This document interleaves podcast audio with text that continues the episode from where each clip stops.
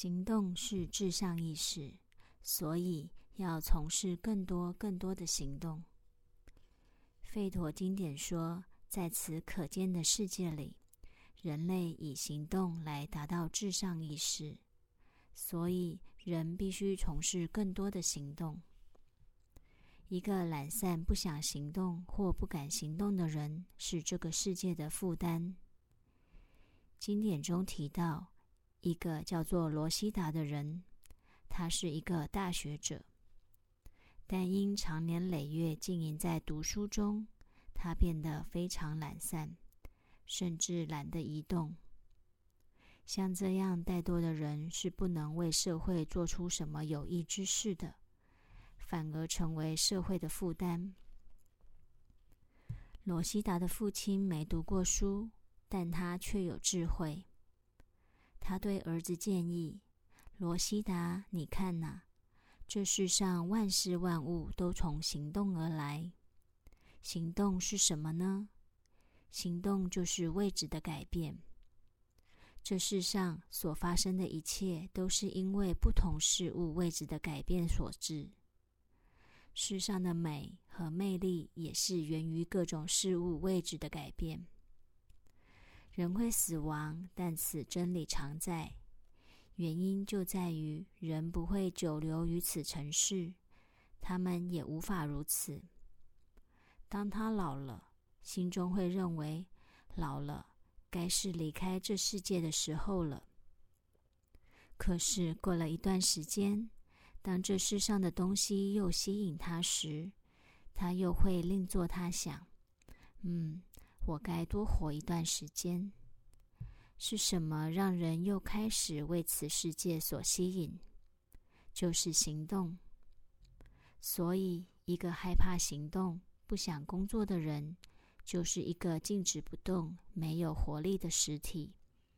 该人存不存在于这世界是无关紧要的。罗西达的父亲继续对他说：“当一个人孜孜不倦的工作时，他挥汗如雨，全身散发出美丽的光彩。这世界无人可与之匹敌，即使是众神之王的因陀罗，也会渴望与他做朋友。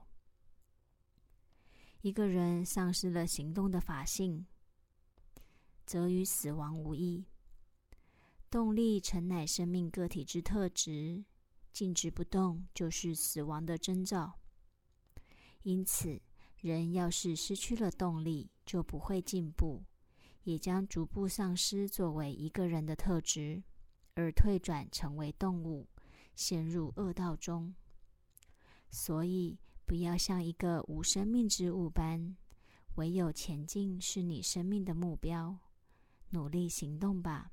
不断工作以完成你的责任，就算死亡之际，你也应该继续保持工作。当一个人睡着时，他的命运也跟着睡着。此处睡着，并非世俗意义上的睡觉，而是指笼罩在黑暗中。也就是说，虽然他拥有人的肉身。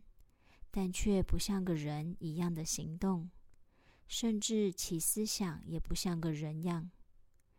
当一个人从沉睡中醒来，他的命运也跟着醒来。当一个人开始下定决心朝向目标移动时，他的命运也跟着开始前进。所以，罗西达，不要笨笨的什么都不做的呆坐在那里。你要前进，前进，再前进。前进是你生命的唯一范畴。一个不想工作、不愿行动的人，是活在铁的时代；一个刚从懒散的沉睡中醒来的人，是活在铜的时代；一个站起来的人，是活在银的时代。而一个已经开始迈开步伐向前移动的人，则该人生命中的黄金时代即已来临。人类生命的四个阶段——铁、铜、银、金，就是转换的关键时刻。铁的时代在经典中被描述为：当一个人的生命、思想或存在处于黑暗的笼罩中，丧失了所有分别明辨的能力。当人在这种状况时，就被认为是处在沉睡中。